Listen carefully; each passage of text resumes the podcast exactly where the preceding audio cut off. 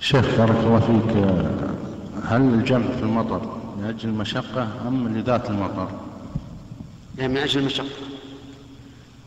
والدليل على هذا أن حديث ابن عباس رضي الله عنهما في صحيح مسلم جمع النبي صلى الله عليه وسلم بين المغرب والعشاء بين الظهر والعصر وبين المغرب والعشاء من غير خوف ولا مطر.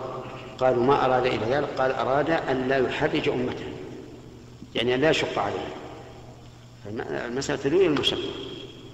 نعم